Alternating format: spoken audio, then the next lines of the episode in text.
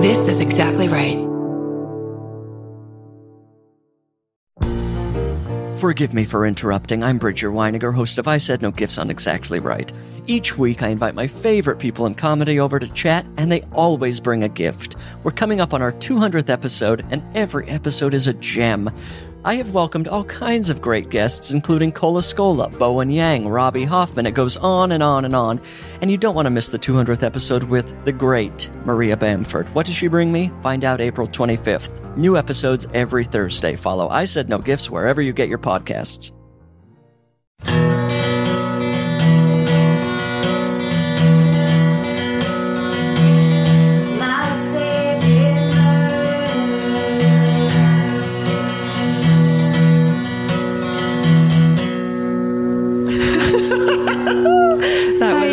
Moment, moments of staring at each other. I thought we were going to say hi at the same time. I know, but I didn't know when you were going to start. Ready? Same here. Hi. Hello. How are you? What the What the fuck? Welcome to my favorite murder. it's a show where we talk at the same time. Time. Time. Hi. That's Georgia Hardstark. That's Karen Kilgariff. This is my favorite murder. Mm-hmm. Welcome. So glad you could make it. Thanks for coming. Thanks for staying for at least 10 minutes, we hope. Uh, You know, give we're us gonna, 10. We're going to do this for 10 minutes. Yeah. Just a lot of back and forth. Yeah. Yip yap. Uh, if you're into that, hang out. If no, uh, bye bye. Yeah. See you in 20, actually 20 minutes when we start the murders. see you in 45 minutes when I begin to commit to the project that is my favorite murder. Yeah, we're being realistic now. Do you love your, you got a manicure? I got a manicure today. I did need to look at my nails. I know, isn't it fun? You're you're gazing lovingly at your nails. I've never seen you do that before. Here's the thing, and I just talked about this, but to you, but having I so now I work on Guy Branum's t- Mm-hmm. TV show. And on this TV show, I get uh, for it's sometimes eight thirty in the morning. Fuck. I get uh, three grown women who stand around me doing my hair and makeup for hours, and it is so fun. Mm, I love it. And like people just just teasing my hair for like forty five minutes straight The best. and shaping it so I have really good hair. Doing makeup very lightly, brushing my face for an hour. Amazing. I start to realize, like, on the first day, because this is a, a very collapsed schedule, it's been hard. We've worked a lot. Which is why we're recording on a Sunday instead of a Tuesday. That's right, because this next week is going to be the same and crazy. Um, but so the first day we went to tape, I sat down at my so it's a it's called Talk Show the Game Show. Guy is hosting Guy Branum, friend of the show, uh, expert lawyer Guy Branum. It's a talk show. Uh, he's the host, and I am a judge where people come out and they get they do an interview with Guy, and then I judge them and tell them how they did. God, that sounds like a dream job. Just like, Super fun. yeah, and you don't get judged. You just talk shit on Hell people. no, Fuck no, yeah. they can't say shit to me. Don't fucking talk to me. Um, but going through like basically the beauty, a glam squad every morning makes me realize how, like the first day after I left, Diane, who's my makeup person, handed me a mask and she goes, "Why don't you put this on tonight?" Oh my god. And it was basically like thing by thing, where it's like, "Oh yeah, that's right." Like Yeah. I go home and then just go to sleep and don't wash They're my like, face. can you make our lives a little easier, Can please? you not make this so that we have to put you together like a wax goddamn dummy? Um, and so then, you know, like one day I realized I have to hold up signs. Yeah. I need to paint my fingernails. Yeah, no, dude, I get it. When you're like, oh, this person, I have done the bare minimum of looking good. Yes. And now, but then once I do it, it's like, oh, this is fun. Doesn't it feel nice to take care to pamper yourself? It really does. So Fucking today. I really like it. So today I was like, I just did my nails last week really fast. yeah, fast. I do that too. But so today I went and got a manicure. Oh my god. In Silver Lake. And it was nice. And the lady, Rose, was did it really awesomely. So sweet that you find out the names of your She asked me my name and then I asked her her name. I love it. It was fun. when I went to leave, also, but my glam ended because it was the weekend, so I had no makeup on and Oh, fuck that. looked a lot, like a scumbag. You saw me that morning. went to You leave. looked- I told you in the morning you look beautiful. Well, I can't have it. I don't think I said beautiful. I think I said you look so pretty. Right. I think beautiful is like. and then I was like, "Get on." away from me Yeah. in the valet area," Yeah. and ran away from you. I was the, um, I was working ballet that George had her little hat on, and she brought my car around. I told her to get away from me. went and got a manicure. As I was getting rung up, a girl who was getting her manicure looked up at me and goes, Karen? And I go, yeah. Cause I was like, oh, does she work with me? Is it somebody that Yeah. like I haven't talked to that much? Whatever. And then she goes, I love your podcast. But she was like, she was getting a manicure. so she was kind of weirdly stuck.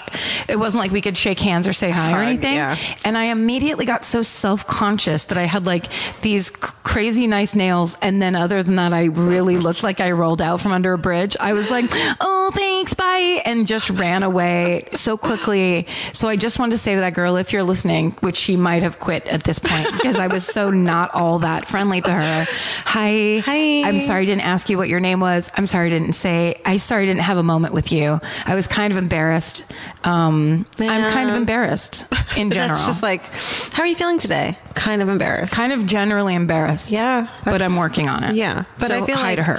But the thing is too that she knows so much about you at this point, and like doesn't expect you to like. She doesn't think you're going to be Chrissy fucking Teigen. You know what I mean? Yeah. Like we haven't fucking positioned ourselves to be Chrissy fucking. I mean, Chrissy Teigen seems like a chill chick, but like, I but she looks for like. some reason I can't drop the Chrissy Teigen expectation. It's my problem. Oh yeah, no one. Oh, I kind of am like, oh, maybe I look like. I kind of get that because I'm like, I'm not wearing makeup anymore, and then I'll see myself sometimes and be like, oh my god, I look like I'm on my way to rehab. Yes. And like, do people like my neighborhood fucking cafe? Are they like, is she okay? And I have like some acne scars right now, so it looks a little like I've been picking at my face. You know, like Yes, you I- want to be I don't presentable. Presentable. You want to be presentable. if my if my mom saw me, who's a fucking really into Im- images, everything, she'd be like, she'd be worried about me. My mom, I have a tape in, in my head of my mom who used to always, if you would like walk through the kitchen, it would just be like after school one day or like Yeah. casual time. My mom would be the one to go, Oh God, put some lipstick on. You look like a corpse. that was like her great quote. So I have that kind of thing where I'm like, Really? In the house, you need me to wear lipstick, lady? It's so mom's. She, the minute she sees me, she tells me how something I, I am doing that she likes it better when I do the other way around. like if I have short hair, oh, I like your hair longer. Mm-hmm. Not like you look cute. It's like. Oh, I, li- I like your hair shorter. Like it, it's just like here's what you you've done that doesn't please me. Yes. and fu- and I'm like fuck you. You voted for Trump. What, what do you, fu- you? Here's what you fucking mom. That's right. You don't get to tell me No, no, nothing no, no, no. anymore. No, no, no, no, no. So- No, no, no, no, moms moms and dads um do we have corners Um, oh, I have a couple corners. can i tell you something Yes, i've never please talked do. about Yes. vince and i have this i'm gonna share a real intimate not intimate but an inside joke that my husband and i have that we're the only people who know what this is and we kind of love it and share it together and i'm gonna just tell a few people right Do it. now and every time we say any kind of corner thing i think of this and vince so whenever the word corner comes up, Vince and I say to each other, corner, corner, corner. And the reason is because we would go to this like late night diner in Los Feliz called House of Pies. That's like the fucking best, like old school diner. And there was this chick who was uh, a waitress there who was like, like late night waitress. You could tell she was on like Adderall and fucking like buzzing on coffee and shit. She Yes. was really cool, but she was like clearly buzzing. And every time she'd have hot plates on her, you know, when you're a waitress and you have to say behind you, behind you, mm-hmm. when you're like behind someone with plates so they don't walk into you, she would come around the corner with these hot plates and go corner, corner, corner, corner, corner, corner, corner, corner. So you're like eating your chicken pot pie or whatever, and you just keep hearing corner, corner, corner. And Vince and I would just fucking crack up. So whenever we hear someone say corner, and this was like three years ago, and we're still like corner, corner, corner. Yeah. Now I just told everyone. So let's do corner, corner, corner. I time. love it. Is it corner, corner, corner time? It is. Well, we were at that live show. We got to meet some people afterwards, and there were two different girls who took the time to tell us that we, this podcast meant a lot to them because they were going through a really hard time mm-hmm. and that they were like, one, the one girl said it, I'm sorry, I don't remember your name. The way you phrased it was, you were these great voices in my head when I only had boy- bad voices in my head. And it was so touching to me, but it also was the same exact thing that a different girl said. And I was like, I said to her, just so you know, that's just what someone else said. Shut up. I don't remember this. Yeah, that's the, the first girl said, and I was like, someone else just said that. Oh my God. And then she was like, oh, where I was like, I wanted to go like go over there and talk to her, but Oh, that's yeah. weird. But no, yeah. it was just very, a, it was very touching that we could help somebody that would be in that position. But B, if you are in that position and you have those feelings, f- get help, figure out a way to find a therapist, go online, look it up. It's, mm-hmm. there's, you know, like, it's good to get help for yourself and it's good to solve those problems. Yeah. They're solvable problems. We've both been there. And it's good to have friends too. And I have to say, the Facebook group is they those people are. Everyone's becoming friends, and everyone will talk to you, and everyone will help you with something, and it's it's like a really good resource for people who who listen to this because they need help. Yeah. I think. I mean, I, I completely also get help from a fucking professional, but it is a really cool. Like, I think a lot of people are making friends off of it. and Yeah, I'm so it seems like it. that. Yeah. And we relate because, and we talk about this all the time. Like, there are lots of podcasts I listen to that when I listen to them, it like, it's my friends who have their own Mm-hmm. podcast or it's somebody else, you know, whatever that I love. But like, I start listening to it and I feel better. I feel like I'm with people I like. I feel like I'm hanging out. Like, my loneliness goes away. My anxiety goes away. Yeah. And so we get it. Like, I'm not we- laughing at you. I'm laughing at this um, meme I saw that says on the top um, what I what I'm like when I listen to podcasts, and it's this. Yeah. Did you see that? It's this billboard of these three cute girls like eating ice cream, and then there's this dude sitting next to the billboard like laughing along with them Yeah. and eating a bowl of ice cream. Yeah. and it's like Me too. me- It's like how you listen to podcasts, which I fucking I'm the same way. completely. Yeah. Yeah. Yeah. It gets you through. It's nice. So, I think we have to. Um, we have a couple live shows coming up that aren't sold out, so we have to shout them out to people to, to get the tickets. Right? Hold on, Stephen. Can you wait on this? Okay, so here's some new information on our live shows. So on February 3rd, that's a Friday, these uh, tickets will go on sale.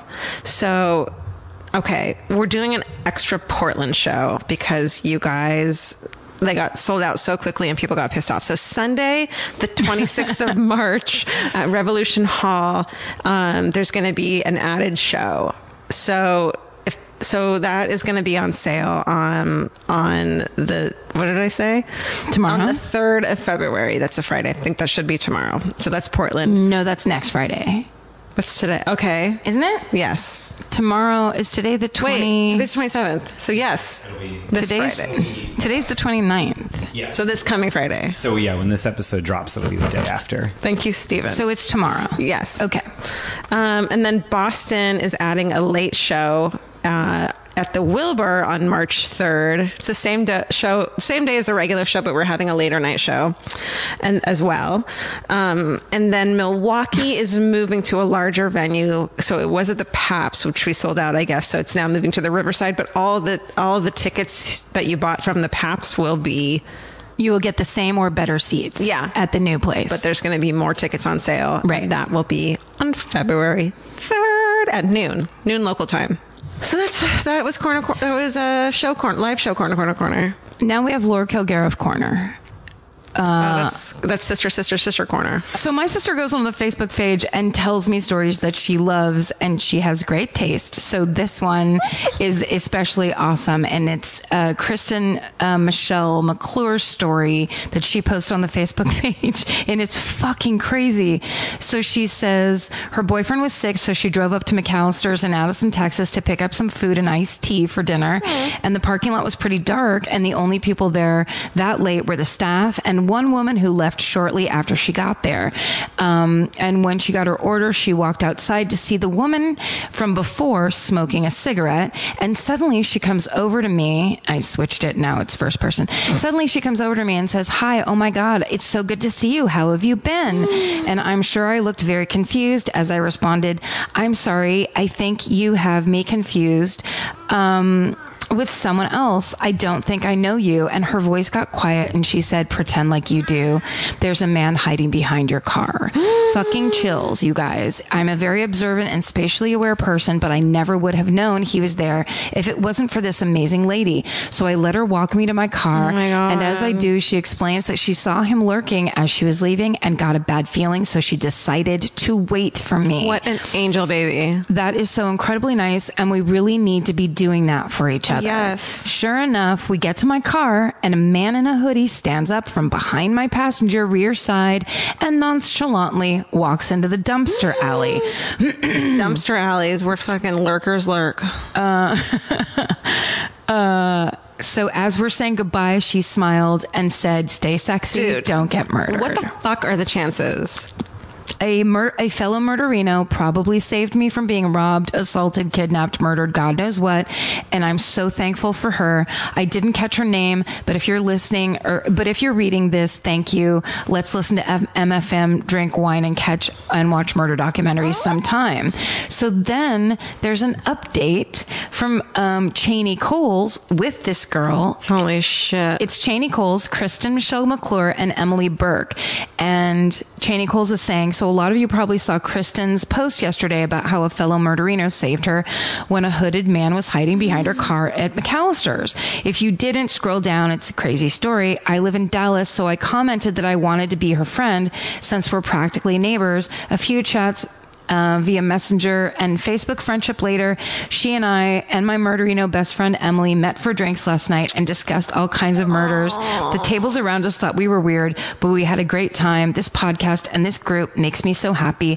Murderitos met for drinks last night. Oh, oh there's an overlap. Sorry. Um, Murderinos Unite is the last line. That's so sweet. When my sister sent me that, I started crying and I was like, that's the cool, that idea right there Yeah. of somebody noticing something that might be bad and taking the time to look out for another person. And the idea that the reason they might do that Mm-hmm. is because they were emboldened by the shit that you and I say on Stop it. My therapist is trying to make me cry more, and I'm going to try to do it because I really want to, but I there's something inside of me that won't let me do it. But stop it. Yes, keep going. I'm so proud of us. I left therapy the other day and just texted you. I'm really proud of us. you did. That's did. right. Okay, but I'm proud of us too. I'm, I want to cry, and Well, just don't do it now. Okay. You do it. I mean, Jesus Christ. And you're like sitting there, like I've got to cry on this podcast. I already did it today, so that's I got it out of the way. You did it at lunch. It's just a cool thing. It's like, you know, it, it's, beautiful. That's it's the point. So wonderful, and That's like, the I'm point. just proud of. I'm proud of us. Good job, everybody. Good job, you guys. We fucking did it. We're It's staying very cool. sexy. We're not getting murdered. We're making friends. Extending yourself to people who might be in a in a bad place. That's kind of Yeah. like that's the that's what we're looking for these days. Yeah, and we're fucking like we're putting those fucking dumpster alley lurkers in their place of like, no, you can't fucking, you can't do this, dude. No. Or, you know, maybe that guy was peeing. Either way, that girl got in her car and got home safe You know the what? end. Peers can attack people too. You know, he maybe he was doing both. Maybe he had a pee and It could have been a pee attack. a pee attack. Ooh. Georgia, have you ever been blown away by the most simple dish at a restaurant, like perfectly scrambled eggs? Oh my God, yes, Karen. And then all I want to do is make that dish at home and eat it every day. well, you probably could, as long as you have the chef's secret ingredient, made in cookware. Made In was created to bring restaurant quality performance kitchenware to home chefs around the world. For years, they've built their business by supplying restaurants and top chefs with high end cookware. Some of Tom Colicchio's most treasured dishes at his restaurant Craft are made in Made in. Whether you're cooking for professional critics or just the critics you live with, your meals will benefit from the quality of Made In products. Like their carbon steel cookware, it combines the best of both cast iron and stainless steel clad, so it's rugged enough for grills or an open flame. It's the MVP of summer cookouts and cook ins. What I really love about made in cookware is that it actually makes something like having a Memorial Day barbecue much more convenient because you can keep everything on the grill. If you need to throw, say, a pan of garlic up on the top while you're grilling your steaks on the bottom, it's strong enough, durable enough to do that. If you want to take your cooking to the next level, remember what so many great dishes have in common. They're all made in, made in. Save up to 25% this Memorial Day from May 18th through May 27th when you visit madeincookware.com. That's M A D E I N cookware.com. Goodbye. There's something about the sound of an old timey cash register that really takes me back. I know. It sounds like someone is about to hand me an ice cream cone, but it also sounds like we just sold some merch. That's right. And if you're a Shopify user like us, you know that this sound means you just made a sale. Shopify has helped millions of businesses sell their products online, but did you know they also offer the same support for brick and mortar stores? From accepting payments to managing inventory, they have everything you need to sell in person. So give your point of sale system a serious upgrade with Shopify. Shopify POS tracks sales across all your locations. That way, you'll always know what you have in stock and where. They also provide reliable tech that fits your unique retail needs, like turning a tablet into a credit card reader. And if you're looking to reach new customers, check out Shopify's marketing tools. They're easy to use and they integrate with all social media platforms. With Shopify, we have a powerful partner for managing our sales. And if you're a business owner, you can too. Do retail right with Shopify. Sign up for a $1 per month trial period today at shopify.com slash murder. And here's the important note that promo code is all lowercase. So go to shopify.com slash murder and take your retail business to the next level. That's shopify.com slash murder. Again, don't forget the code is all lowercase. Goodbye. Uh, Anyway. This has been my favorite murder. Goodbye. That was that was gorgeous. Um, Oh, my phone just told me Robert Durst hearings are. Uh, is it tomorrow? It's it's oh the Feb- February fifteenth. Sorry, it came up as an alert just now. That's really weird. Random. Um, real quick, merch corner, corner, corner. Uh, my favorite murder shirts.com. And we have new hats. We have hats now. Oh, yeah. Caps and beanies. And I guess people like hats. I, I like never post anything that I wouldn't wear. so I'm like, all right, you like a hat? Baseball hats. They're like ski hats or whatever. Yeah, they're actually really cool. Yeah. They say murderino on them and stuff. All right. Good job. Hey, should we talk about what, how, how many minutes was that? We told people 10 minutes. 22. What the fuck? Hey, Siri, how many minutes? To... Oh my god, Siri just started talking to me without me pressing anything. You think my place is my new place is haunted? Yes, me too. I think you're first this week. Okay, so let let's start. What was that show called that you recently told me? The New Detectives. I'm not telling you any more shows. Because I keep getting them wrong. Jesus Christ. Okay, so No, because you're like, I fucking hate that show. No, I, I know. I, I do that about a lot of things. All right. So this is a story from that show, but it's What? no. What? Oh, you watched it and got the story from it? I had a story and then realized when looking it up that they had covered the story on that show. Got it. New, not new detectives. Real detectives. Real detectives, um, and so there's there was so much more to the story. So I was like, okay, I'm still going to do this, but I'm going to give a shout out to the show Karen likes at the same time. So I'm not being negative. All right. okay, I'm not fucking being negative. All right. So in Worcester, Massachusetts, in 1964, a kid named Nathaniel Bar Jonah is seven years old.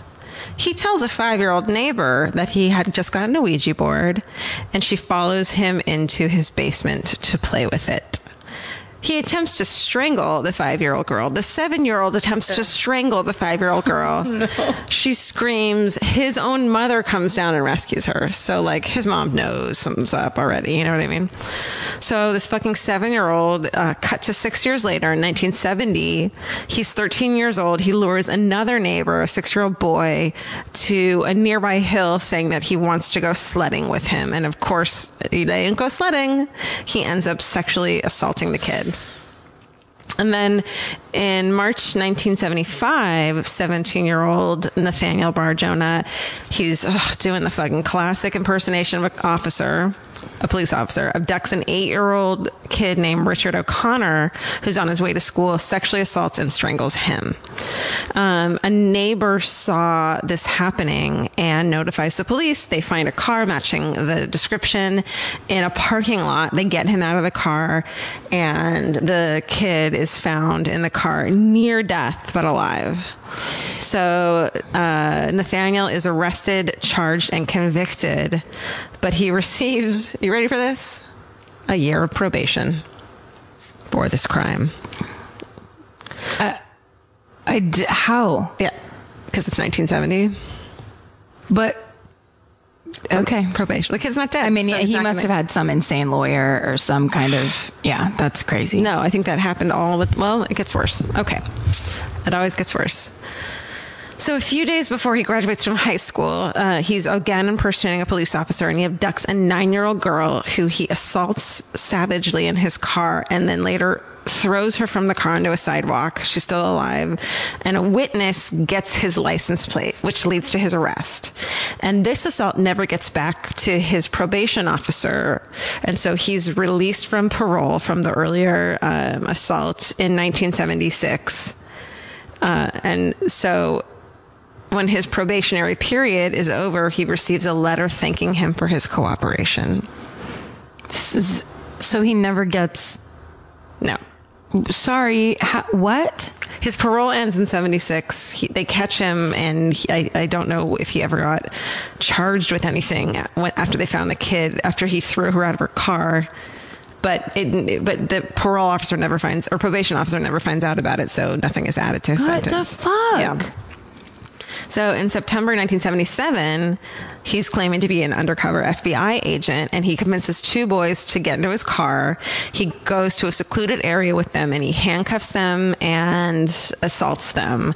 And he thought he had killed one of the boys, so he took the other one, still alive, in his trunk and drove off. But the kid he thought was dead was not dead. He regains consciousness and fucking finds help. And the boy who was kidnapped is found still alive in Nathaniel's trunk.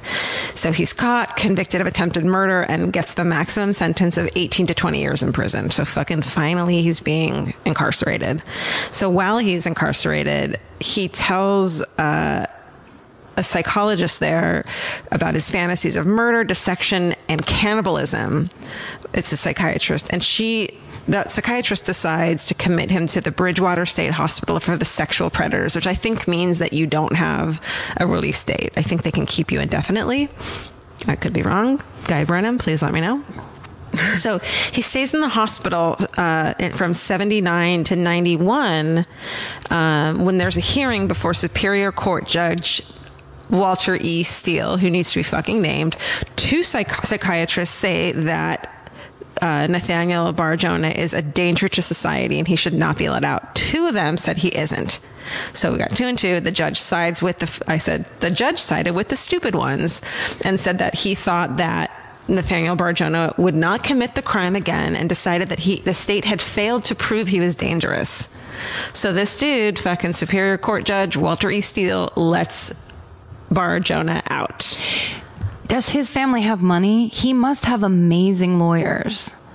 I don't think it was that difficult then, though. You know what I mean? There's no Megan's Law. There's none of this shit where it, like, where they think predators and sexual abusers are even important enough to let their next door neighbor who has children know that they're there. Like, it's not a priority. Yeah, but it's. I mean, these are attacks. They're physical attacks. Yeah. It just doesn't make sense. It doesn't make No, sense to just horrifying. be like he attacks a little girl, throws her out of a car, and thanks for thanks for doing such a great job in your parole. Like Yeah. that doesn't even track. No, it doesn't. And it's the same when we're talking with Guy Branum, where it's like, well, his intent was to kill these people. Why isn't he kept in prison in the same amount of time that uh, someone who had actually killed them are? And it's just because he got lucky. For you know, he just kept getting lucky. But I mean, that's such- beyond lucky, where he's not getting arrested for it. Yeah. like he's not even. I think it's a fucked up justice system at the time. I think that's all it is. Um, so he leaves the institution and he promises to not go back to uh, Massachusetts, that instead he'll go to Montana. Um, but Megan's Law is still being debated. It's not. Uh, it's not ena- enacted yet, which you know, as everyone knows, Megan's Law is that you, if you're a sexual offender, you have to notify everyone in the community, and they're allowed to know where you live and all this. Um, so, okay, so he has weekly garage sales selling Star Wars me- memorabilia and stuffed animals that attracts many local children. Um, and let's see, within a week, he commits another attack on a child. And then, da, da, da, no one in Montana is uh, notified of his past crimes at all. so on February 6, 1996, 10-year-old Zachary Ramsey is on his way to school at about 7:30 a.m. He takes his usual school route through the alleyway. And remember those fucking shortcuts he used to take to school? Like the shortcuts I used to take as a kid. The amount of places I could have been murdered in is just more than I couldn't have been murdered in. You know what I mean? Like fucking alleyways and and like back alleys and fucking uh what are those called? Like the river dry riverbeds and just these horrible places. Um and a family who lives in along the alleyway reports seeing him but also sees an off-white four-door car that nearly runs him over. Another witness who lived in the area sees him distressed with an obese adult male following him a few feet behind at about 7:45. Zach then disappears. Which is another thing of fucking if you see something, fucking say something. If you see a little kid upset with an with an adult and it, something doesn't look right, you can be rude and be like, "Is everything okay here?" You know what I mean? You're not going to get in trouble for it. Um, let's see. Da, da, da. Okay, so the police investigate uh, Zach Ramsey's uh, kidnapping, and it turns out that Nathaniel Bar-Jonah, who was a known sex offender in the area, although there were a lot of them, has access to his mom's off-white four-door Toyota Corolla the day that Zach goes missing, and his mother was out of town for a funeral, and so he had the house to himself. Um, and he also didn't work that day. So he stays away from the police until 99 when he's arrested near an elementary school in Great Falls, Montana. He's dressed as a policeman. He's carrying a stun gun and pepper spray and is like fucking uh, targeting one of the kids there. And they search his apartment and they find a list of boys' names, including previous victims that he had actually had and the name Zachary Ramsey, the last word of which was died because he had done these crazy, um, uh, encryptions. And so when the FBI finally took apart everything, they found all of these names. There's dozens of newspaper clippings um, found in his apartment following the Zach Ramsey case. And a former roommate said that he found clothes in his apartment sh- which matched Zachary Ramsey's clothes that he was wearing the day he disappeared and bloody gloves. So they also found encrypted menus referring to cannibalizing children. And there were actual I don't want to. I don't know if you want to hear them, but like names of of meals that were like puns on children being the fucking on the menu. It's pretty fuck. It's like it's almost. It's too like. It takes it too light. I don't like it, but it's gross. Um, because he thinks he's being like funny. like Yeah. it's, yeah, it's, It's just like- a disgusting sense of humor. yeah, it's not it's not amusing in any way. It's fucked up, and it's also said that he possibly um, cut up and served human meat of his victims to his neighbors at barbecues and cookouts and stews and hamburgers. And there was one woman, his neighbor, who said, "This tastes really weird. What is this?" And he said, "Oh, it's a deer I found, and I cut it up myself." And she remembers Ugh. it tasting weird. I mean, can he would you have barbecues. Fucking imagine No. the eating disorder you would have if you were that neighbor. Can you imagine ever? Try, you'd be vegan for the rest of your Oh life. Oh my god, that's Never eat meat again. I know. It's really horrible. I know. Um. Okay, and they also find a list of 22 names, many of which were past victims, known victims, but several have never been accounted for. And they also dug up the yard and found 21 bone fragments of a yet to be identified boy estimated between 8 and 13, and it's not Zach Ramsey's bones. Okay, so in July 2000, he's charged with Zach Ramsey's murder and for kidnapping and sexually assaulting three other boys who lived above him in an apartment complex. Who he would babysit, who was the mom would just leave him, leave the kids with him, even though she was like, "Yeah, one of them started acting real weird after I let him babysit," and it's like, "I didn't." Yeah. Um, so, but the charges involving Zach Ramsey's murder are dropped because the the Zach's mom refused to believe that he was dead, and so would testify that Bar-Jonah or Nathaniel Bar-Jonah never killed her son. She was going to testify to that. Um, but he's sentenced for the other charges to 130 years in prison. It's for sexually assaulting one kid and torturing another. And on April 13, 2008, Nathaniel Bar-Jonah is found dead in his prison cell. It's his death is either a heart attack or a brain clot. I can't really a lot of different you know, articles. And then eventually a judge declares Zach Ramsey legally dead in 2011, despite his mom still objecting to that. How fucked up is that?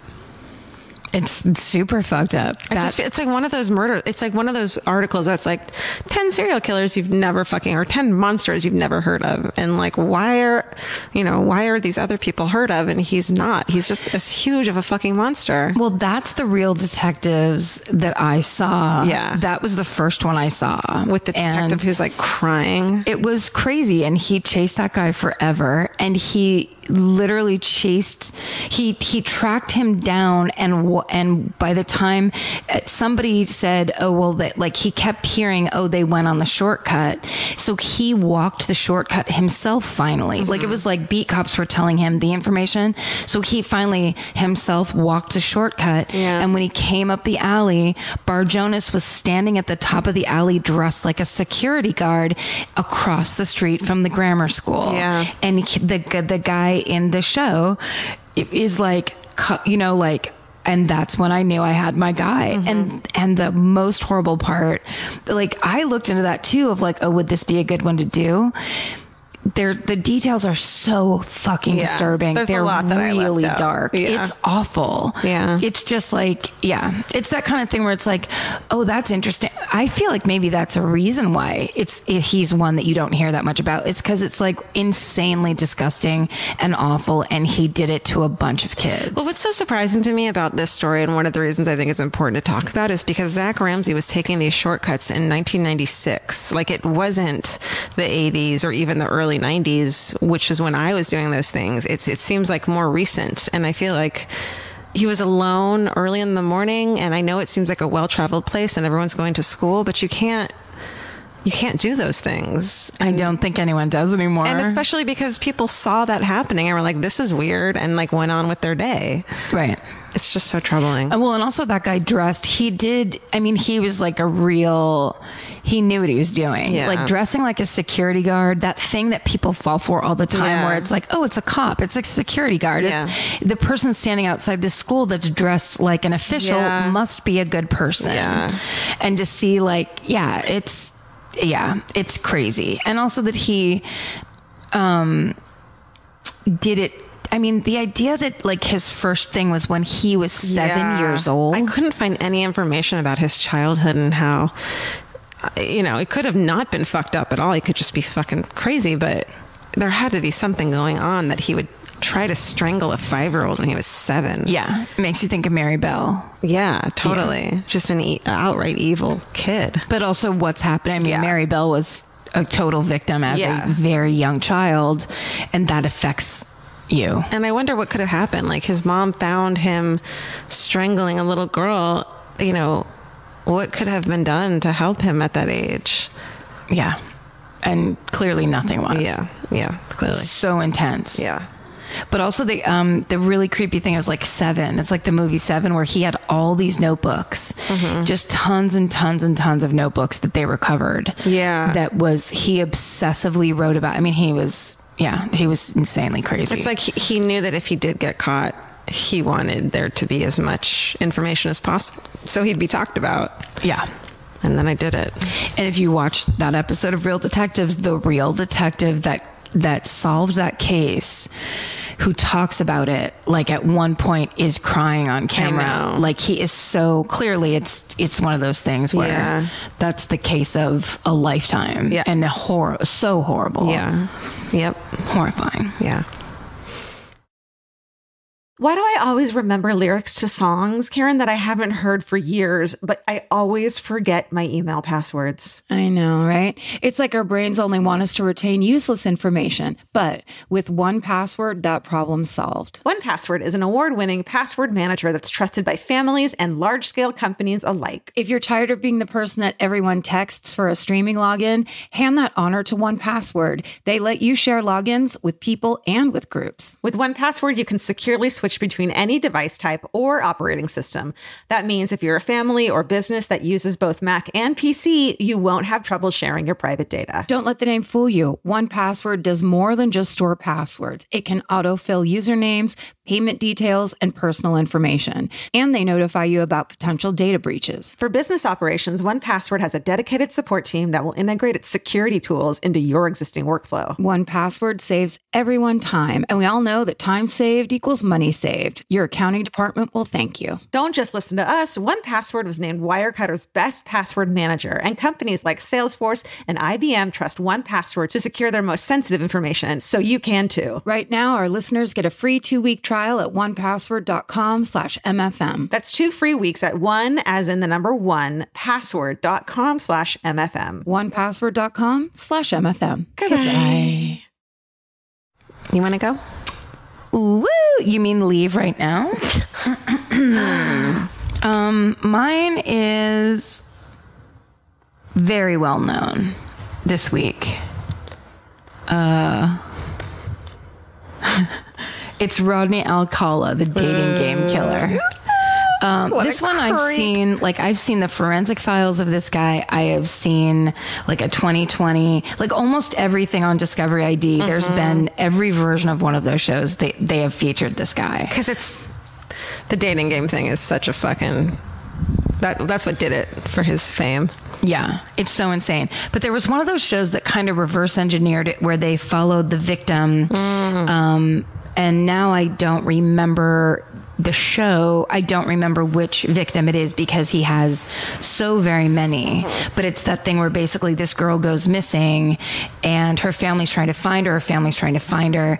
And then uh, eventually this cache of photographs because Rodney Alcala is this photographer. And when he's finally arrested and they start going through Yeah. thousands and thousands of photographs, they find a picture of her and they finally realize, I think it was the hiker. She was a hiker and she was like a uh-huh. real outdoors woman. And then they find a picture among all these really disturbing pictures. And they can't identify all like there's so many of those photos are like tons. Do you know who like- this is or are Yes. they missing or what cold cases? They say they're still online. Um, okay, so here's the here's the basic story, uh, and we'll start it here. In 1978, on the popular TV show The Dating Game, host Jim Lange introduced Rodney Alcala as Bachelor Number One. Is a, is a successful photographer who got his start when his father found him in the dark room at age 13, fully developed. There's a lot of- what? well, that's the show. Have you ever seen that Yeah, but what a so it's like se- sexual innuendo, which when you're not a so your dad uh, molested you in the fucking dark room? no, I they, know, I know. no. Um, but basically, the, it's basically like the fun sexual innuendo when you're not a serial rapist and killer is fun, but um, when you are is so horrifying. Uh, and the rest of that is between takes, you might find him skydiving or motorcycling. or murdering. Like, Actor Jed Mills, who was Bachelor number two on the show and competed against Alcala, um, described him as a very strange guy with very bizarre opinions.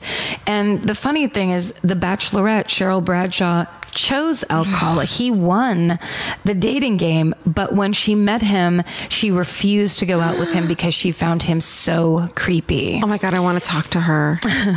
Uh, she was right to find him creepy because he had already raped an eight year old girl and murdered four women when he was on that show. Four women already? Four women. And then he's like, I'm going to go on TV. Um, what a and cocky. so he was basically mid killing spree that had started uh, they believe in well uh, he raped the eight-year-old girl in 1968 um, and then the killing began soon after and he's in the middle of all that goes on a game show um, so yeah he's completely out of his goddamn mind and kind of like uh, luke Luka Magnotta like it's that thing of like I want to be famous. I want everyone to see Yeah. me. Like, and you can't catch me. yeah.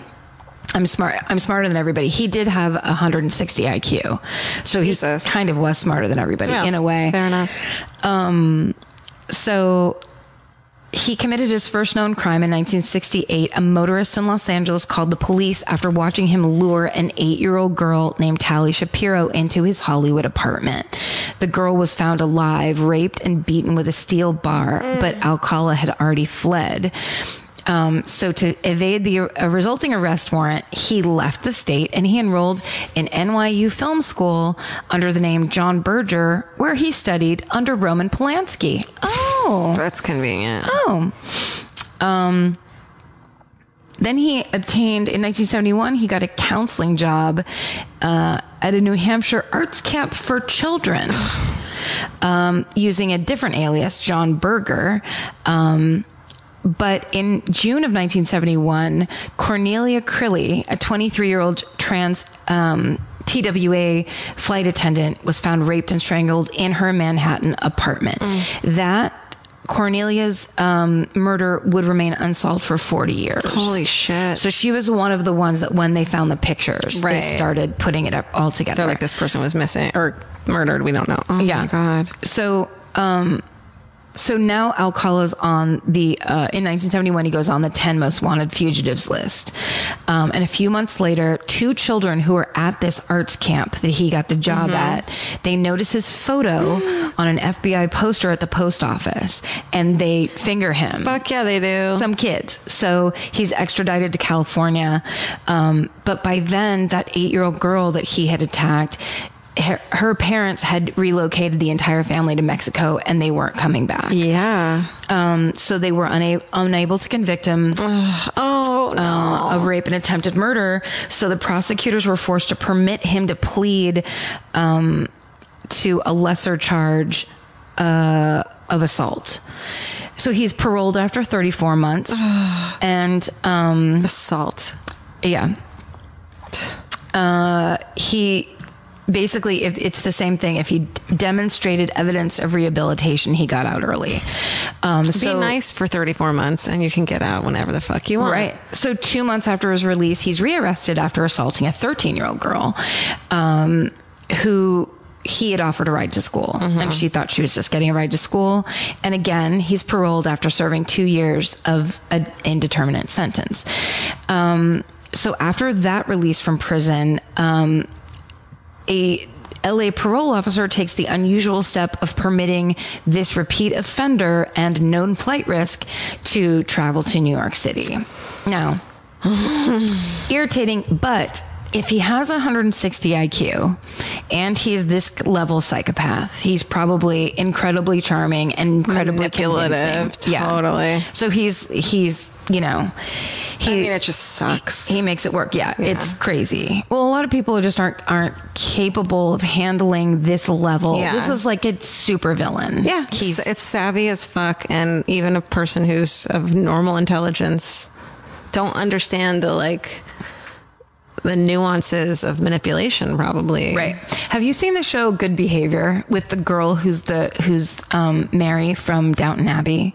No, It's really good. is it? I love when we do uh, TV show recommendations. It's well, and also, so sh in it, she's like a con woman, Mm-hmm. and she does these things. Like she started off being a con woman because she was addicted to drugs, but now she's doing it just to get money. And like, you, you watch it; it's really good. But she does these things, and it's you see how easy it would be to fall for it because like she'll go in and she'll she has a really nice outfit on, and she looks like she has a lot of money, and she's like a high end resort, Mm-hmm. and then she's like shopping for jewelry. So she'll be like, "Oh, can I see that there? My husband wants. it. Mm-hmm. My husband said I could get one thing, and so I'm going to mm-hmm. pick it." And so while the guy she's shopping and chatting and mm-hmm. giggling, and they're drinking champagne, and then she's making the guy go get her things mm-hmm. away from the counter, and while he's gone, she's just loading her purse with the jewelry she's trying on, but she's doing these switch arounds, so she's like never. You know what I mean? It's all very believable. And then she walks out. He's not going to know anything is gone until way later. And it's that's what it makes me think of. Did like you see the movie Paper Moon? It's one of my favorite movies in the world. with the um, the O'Neal family. Mm-hmm. Tatum O'Neal and Ryan O'Neal, and they do that, and it's they're they're grifters, and it's just one of my absolute favorite movies, and you would never fucking know what they're That's right. doing. It's so good. Well, that's because you have to be good to get away with it. Yeah. And that's how you're good. Casual. You have to be casual about it. and you have to be like friendly and kind of Yeah. charming and alluring. So people are like, oh, no, it would never be her. The pretty. Yeah. They're probably good looking. Like, I get nervous that people think I'm shoplifting, even when I have no intention and I'm never going to shoplift. It's Yeah. like I'm still like I'm not shoplifting. So I you have to be pretty fucking. You have to be like steely, yeah. steely, but also like super charming. Yeah. So clearly that's this guy. Yeah. So he convinces his parole officer to let him go to New York. And while he's there, a week after he gets to Manhattan, he kills Ellen Jane Hover, who is 23 and the daughter of the owner of Ciro's, which is a Hollywood nightclub. Um, she was the goddaughter of Dean Martin and Sammy Davis Jr. Oh, yeah. She was like an heiress. She had a lot of money, and her remains were found buried on the grounds of the Rockefeller, the Rockefeller um, estate in Westchester County. How did he even get in there? It- well, I, it, It's I have just- no yeah, idea. whatever. He probably went to like a club and Yeah. she was there, and he's. You see pictures of him. He's super creepy now. 'cause, Like Yeah. you see pictures of him in jail, and he has like really long, like salt and pepper, creepy curly Like hair. ramen, dry ramen hair. Yes. But I, you know, back then it was like the late 70s Yeah. and it was that kind of looking for Mr. Goodbar Yeah. era of like pickup clubs and everyone was like post hippie, Yeah. you know, feeling it Yeah. Era. I don't know. Um, but he also did the thing where he was a photographer. Right. He was playing like the artist side. Um, for a little while, he worked at the LA Times as a typesetter, and um, he was at one point interviewed. Um, by the members of the uh, Hillside Strangler Task Force as part of their investigation when they were interviewing known sex offenders. Oh my God. Um, he was ruled out as the Hillside Strangler, but he got arrested and served a brief sentence for marijuana possession. Um, so they got him for that. Thank God. Um, but he also, during this time, he convinced a bunch of young men and women that he was a professional fashion photographer and photographed them for his portfolio. Um, and he showed that portfolio to his uh, coworkers at the LA Times, and there were people who are quoted as saying they should. I thought it was weird, but I didn't. You know, I didn't know because he said he was like a fashion photographer, and so I just remember there was a bunch of naked girls. Oh my God. And he would show it to people like this is my this is my so portfolio. creepy. It's so fucking creepy. So he's he's totally flaunting it, um, and of course everyone's just like, oh, I guess that's high fashion Yeah. photography. Um, so in 1979, he knocks um, he knocks unconscious and rapes 15 year old Monique Hoyt as she's posing um, for him for one of those uh, shoots. Um, and uh, then he goes on the dating game, which was in, also in, I believe, 1979, around that same time. And they think that because, or he was on the dating game in 1978. So they think because of that um, rejection of the girl No. on on the uh, dating game, being like, "There's no fucking way I'm going out with that guy," um, because right after that, a 12 year old girl from Huntington Beach named Robin Samsoe disappeared on her way between the beach and ballet class. It was uh, it was June 20th, 1979 when this happened. Um, 12 days later, her decomposing body was found in the Los Angeles foothills. Um, I know I did. I did something like that. A guy saying I'm a photographer when I was like 17. No, like 18. what, and you did what? I went and took photos with him in the fucking Santa Monica Mountains. Holy shit! There, I've never told anyone this. There's n- this guy should have killed me. but he just took pictures of you and drove you home. Yeah, he was a regular at this restaurant I was working at and was like, he came in all the time. And he's like, I'm a photographer.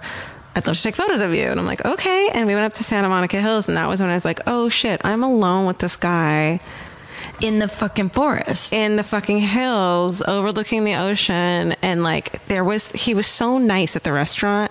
And the minute his eye went to the camera lens, he looked fucking evil. I remember thinking, you need to fucking, this is not okay. And so I kept asking about his mom.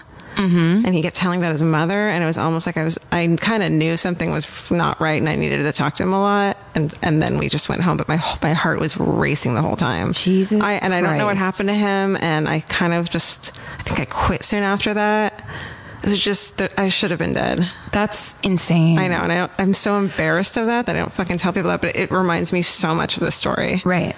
Well, also because there's a there's another guy um, that's on like I've seen like three different Mm-hmm. you know uh, ID discovery things about the guy that he would approach women in malls and say that he was a photographer, that he was a casting director. Right. Um, he wanted to take their picture because he was casting for the latest. Was it Batman? I don't know. Or some like the latest big movie, and they would go meet him. Yeah. And then they would disappear, and he, they were meeting him at houses that were for sale. Oh, I didn't know that. Yeah. So he was going in and basically meeting them in empty, like, um, houses that he knew that the real estate agent like was showing. Yeah, he right. would go have it shown to him, have them meet them there, and then attack them there. And he had killed a couple girls, and then one girl got away, and that's how he got caught. So it's this exact same thing. So crazy, and I mean, I, I, I, was, I, was, I don't want to say it because I feel so stupid, but I was like 18, and like I was new to LA, and I was so flattered that someone wanted to take my photo, Yep. and it was the 90s, and I didn't understand,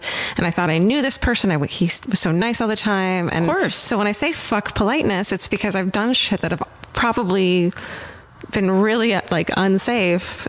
And uh, it's just, I want to cry thinking about it. I feel so fucking stupid for having done that. Yeah, but that's the whole manipulation is that they're playing on like we're then we're supposed to be embarrassed that we had you know the pride oh who are we to think that we'd have our picture taken Mm-hmm. Yeah. when actually that's that's the play that's Yeah. the whole thing is how they get you is like of course you're flattered and then you have a little ego stroke and then oh my god maybe i am a model and it's all those things Mm-hmm. that then it's the shame of that that's supposed to like keep you quiet Yeah. and fuck that shit. It's like it's that's that's their doing. that's what they're yeah, doing to you. yeah. Any human being that gets that kind of special attention is going to go, "Oh my god, yeah, I want that special attention." That's Yeah. what we all want. Yeah. That's everybody wants to be told that they're pretty and want, you know, have their picture taken and that's it's the easiest way to manipulate people. Yeah. And I just remember the moment it took a turn and I got scared and realized something was not right. Thank fucking God nothing happened. Yeah. Okay, sorry, go on. Um, anyway, so Robin Samsoe's friends uh, told the police that a stranger had approached them at the beach asking to take their pictures, and um, they circulate a sketch of the photographer. Alcala's parole officer recognizes him in this sketch. Oh my God. And um, then they search his house in Monterey Park and they find a rental receipt for a storage locker in Seattle. So then they go into that storage locker and they find a pair of Robin Samsoe's earrings. so he's basically killing people, taking the. Um, why don't I ever remember the word for Trophy? it? Yeah, the trophy, but then he's keeping it like in a different state. Oh, okay. Um, so he's arrested in 1979, held without bail. He's tried, convicted, and sentenced to death for Robin Samsoe's murder. But the verdict is overturned because jurors had been improperly informed of his prior sex crimes. No. Um, so then in 1986, seven years later, they retry him for the same, it's the identical trial, um, except for omission of the prior record. And he's convicted again and sentenced to death again. Yay. And the Ninth Cir- Circuit Court of Appeals panel nullifies the second conviction. Why? Um, in part because a witness was not allowed, who was not allowed, no, sorry, a witness was not allowed to support Alcala's contention that the park ranger who found Samsoe's body had been, quote, hypnotized by police investigators. So there was somebody that wanted to, Alcala said, um, this park ranger was hypnotized by the police. That's why he's saying this happened. He had a friend who was going to back him up, and they were like, "No, your friend doesn't get to say that." And then they find once they find that out, they're like, "The whole thing has to go." Oh my God. So they keep getting it uh, like on these weird um, little details. All right, and this goes. I mean, He's in prison the whole time, though, right? N- he is Yeah, he's held without bail. I'm not sure. Uh, if you ask me details about this, I'm not going to be able to tell you. I threw this together so quickly. But this is the kind of thing you can look up his name and watch 1,000 shows about Yeah, him because he's he basically they say he's like because of these pictures and the cold cases that they believe are associated with these pictures, he's only he only goes to jail for um, m- for murders, but they think he he's responsible for over a hundred. Holy They just can't prove it. Over a hundred. Over a hundred. Worst. He's he's one of the worst serial killers ever. Oh my God. And he's still alive. Yeah. And in jail. Um, Doesn't he keep um, appealing? I keep seeing him in. I keep seeing him getting older and older in like Yes. news photos. Okay. with that crazy hair. Yeah. Um, well, he does. He has all these, and and it's crazy because he's again one of those geniuses that's like at one point he represents himself, Yeah. and uh, and then cross examines himself and and is talking in a deep voice Jesus. as one person, and then his own voice and the other. Like it's that kind of total insanity. Um, thing that you you know it's what that's Ted Bundy he represented Yeah. himself they all kind of think like it's they just think they're invincible and that Yeah. they're the smartest people in the world um but essentially in 2003 Orange County investigators um they learned Alcala's DNA um, had matched semen left at the rape murder scenes of two women in Los Angeles. And that's when they start linking cold case DNA to this guy. And it led to his indictment for the murders of four additional women Jill Barcombe, who was 18, a New York runaway who was found rolled up like a ball in a Los Angeles ravine in 1977. Oh they thought she was a victim of the Hillside Stranglers. Yeah. Um, Georgia Wixted. 27, who was bludgeoned in Mal- her Malibu apartment in 1977. Uh, which is super weird because Malibu is so fucking Tony and high end, Yeah. and this is that thing of like like that um, uh, the sister Ciro's heiress who he clearly was able to like be in and out of very Tony high Yeah. end places and with those kind of people. Yeah, you don't break into a like high end Malibu location. No. you talk your way in. like I feel weird at the Starbucks in Malibu. Like Yeah. you just feel like you don't belong. Totally, and they know it. um, Charlotte Lamb was 31. She was raped and strangled in the laundry room of her El Segundo apartment complex in 1978. And Jill Parenteau, who was 21, who was killed in her Burbank apartment in 1979. Oh. And all of these bodies were found posed in carefully chosen positions, um, which. I think then they eventually led to understanding that he was posing them and taking pictures of them. oh my god! Um, and they found another pair of earrings in the Seattle storage locker that matched um, Charlotte Lamb's DNA. So they're kind of, it all starts hooking back over and over. Uh, so eventually, the police find a collection of more than a thousand photographs, and they're mostly of women and teenage boys in sexually explicit poses. In his third trial in 2003, prosecutors enter a motion uh, to join the Samsoe charges with those of the four newly discovered victims, and. Um, so his attorneys of course try to contest it like you basically saying you can you can give um, benefit of the doubt or whatever whatever they call it, reasonable doubt for one but you can't do it with four right. but uh, they ruled in the prosecution's favor and in february of 2010 he stood trial on five joined charges I can't believe it's so recent. I know isn't that weird? It seems like it should have been so long ago this happened. because he was doing it for so fucking Yeah. long. But it, I think it was that thing of they had him on one and he was in jail for one, and then suddenly it was that DNA Yeah. era that came through, and it was like all of a sudden, and that's what that was when all those. Um, specials come out is Right. like in those late in the late nineties were like they just found this guy. Yeah. a lot of them have that feel to it of like Yeah. this guy. Pardon me.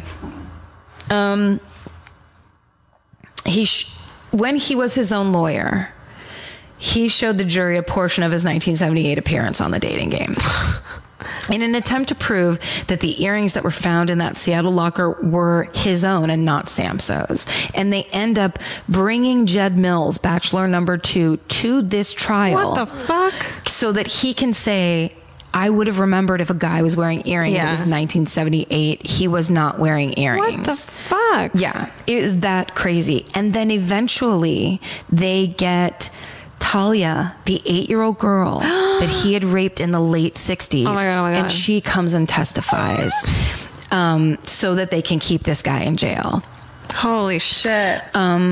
In March 2010, the Huntington Beach and New York City police departments released 120 of his photographs, seeking the public's help to identify the people in them in hope of determining if any of the women and children he photographed were additional victims. Mm-hmm. There are 900 additional photo photos that could not be made public because they were too sexually explicit. So he was like a fucking oh my God. hideous kitty porn, you know, like pornographer, exploitive pig, obviously. Wow. Um, uh, the police reported that approximately 21 women had come forward to identify themselves, um, and six families um, said that they believe they recognized loved ones who had disappeared Fuck, fuck, years ago fuck. and were never found. Fuck. They saw their missing loved ones in these photos, but none of the photos were unequivocally connected to a missing person case or an unsolved murder until 2013, when a family member recognized the photo of Christine Thornton, who was 28, whose body was found in Wyoming in 1982. I did not even hear about this. Yeah.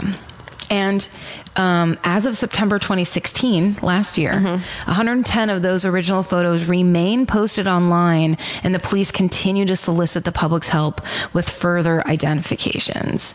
Um, Let's all go to them right fucking now.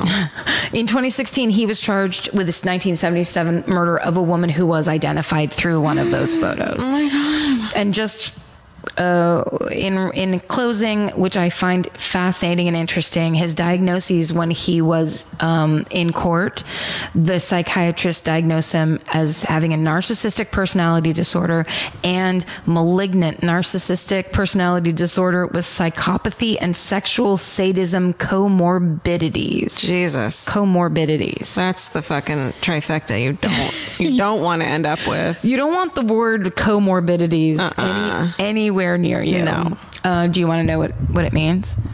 It's the presence of one or more additional diseases or disorders co-occurring.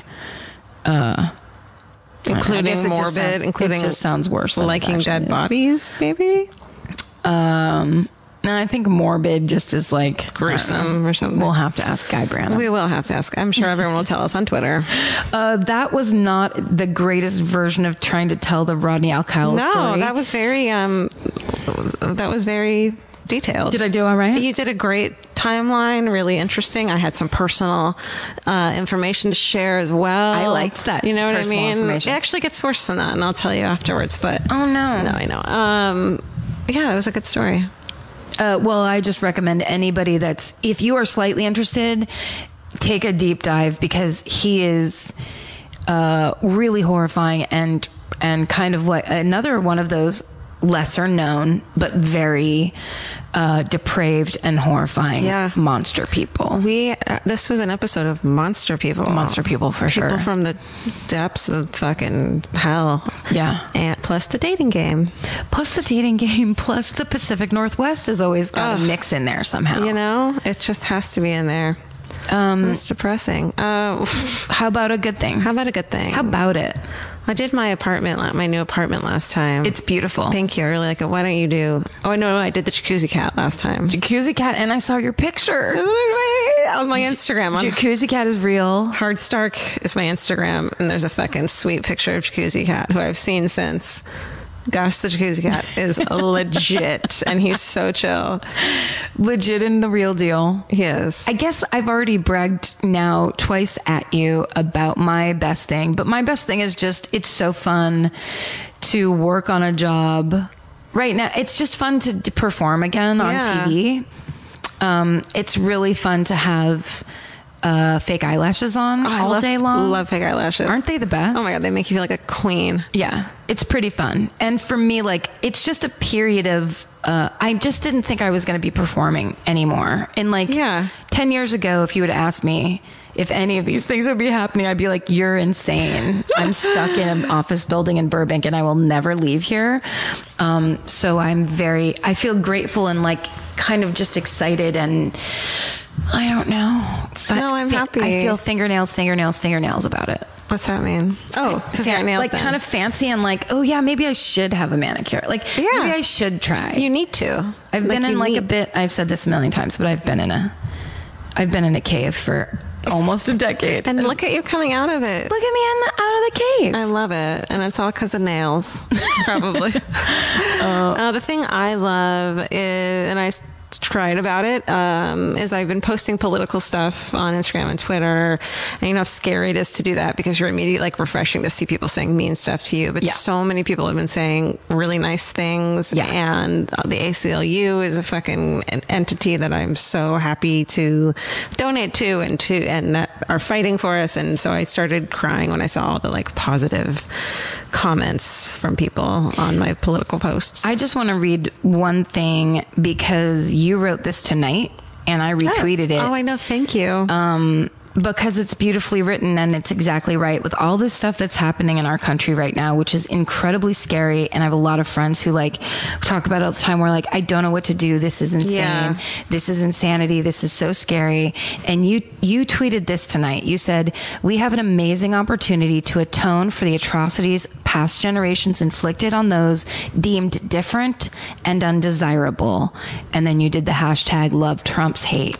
And it really feels like that's what's happening right now is those you. people that are fucking taken to the streets who, when somebody puts down a Muslim ban in order to say that certain people can't come to this fucking country, people immediately show up in the streets going, no fucking way. That's, and to see it happening, I mean, that I sat in the grocery store parking lot Mm-hmm. staring at my phone for an hour and crying and going, holy all fucking these people shit. at airports. It's so empowering. And like up until like a week ago, I was not looking at articles. I was feeling so beat down. And maybe it's because my, my, uh, my, uh, Lexapro got doubled. I don't know.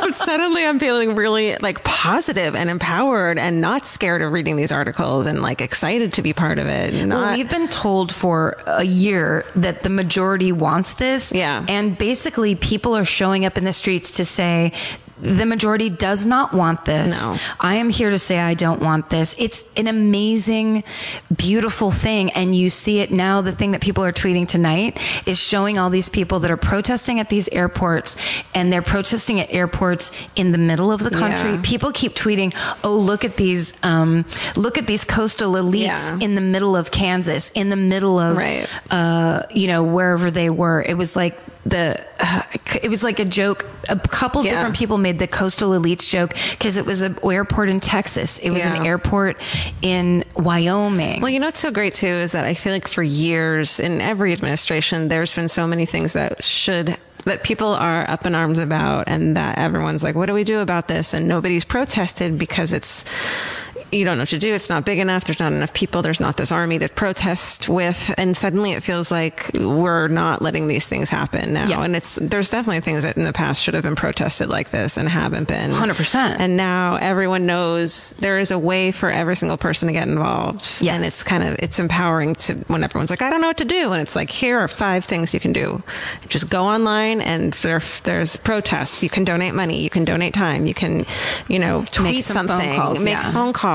It's it's just there's a lot to do. you can express yourself. Yeah. But it is very, I love the fact that it kind of kicked off with the Women's March Mm-hmm. and all of the Women's Marches being five times bigger than they all, they thought any of them were going to be. But then this, these airport protests, watching, and it's people I know that are out Mm-hmm. there, it, watching people show up by the thousands to say you cannot do this to people is beautiful Yeah. and that's what we have to remember you it, that's what we have to remember that's the majority Yeah. that is truly the majority Yeah, and maybe again, maybe it's Lexapro, but I'm fucking over my fear and anxiety of protesting. Like I'll be, I'll be out there. oh being in a crowd Yeah. it's hard to be in a crowd I know, but it's necessary now. Now I realize it's fucking necessary, and I don't care if I get a little overwhelmed by it. It's well it could be beautiful too Yeah.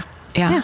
all right let's be there. We'll we'll see you guys there. yeah Um, Uh, thanks for listening. Go to myfavoritemurder.com if you are so inclined. I don't know. We're on Twitter and Instagram and Facebook. I don't know. Wanna- You're list- Thanks for listening. I mean, you don't have to do any of those things. We yeah just that's appreciate right you listening. we really appreciate you listening and please stay sexy And don't get murdered. bye Bye. Elvis, you want a cookie? Yeah, you want cookie? Mimi, it's your big chance. Do you want a cookie? Mimi, you want cookie? That was Elvis. All right. And Stephen, thank you for uh, being awesome.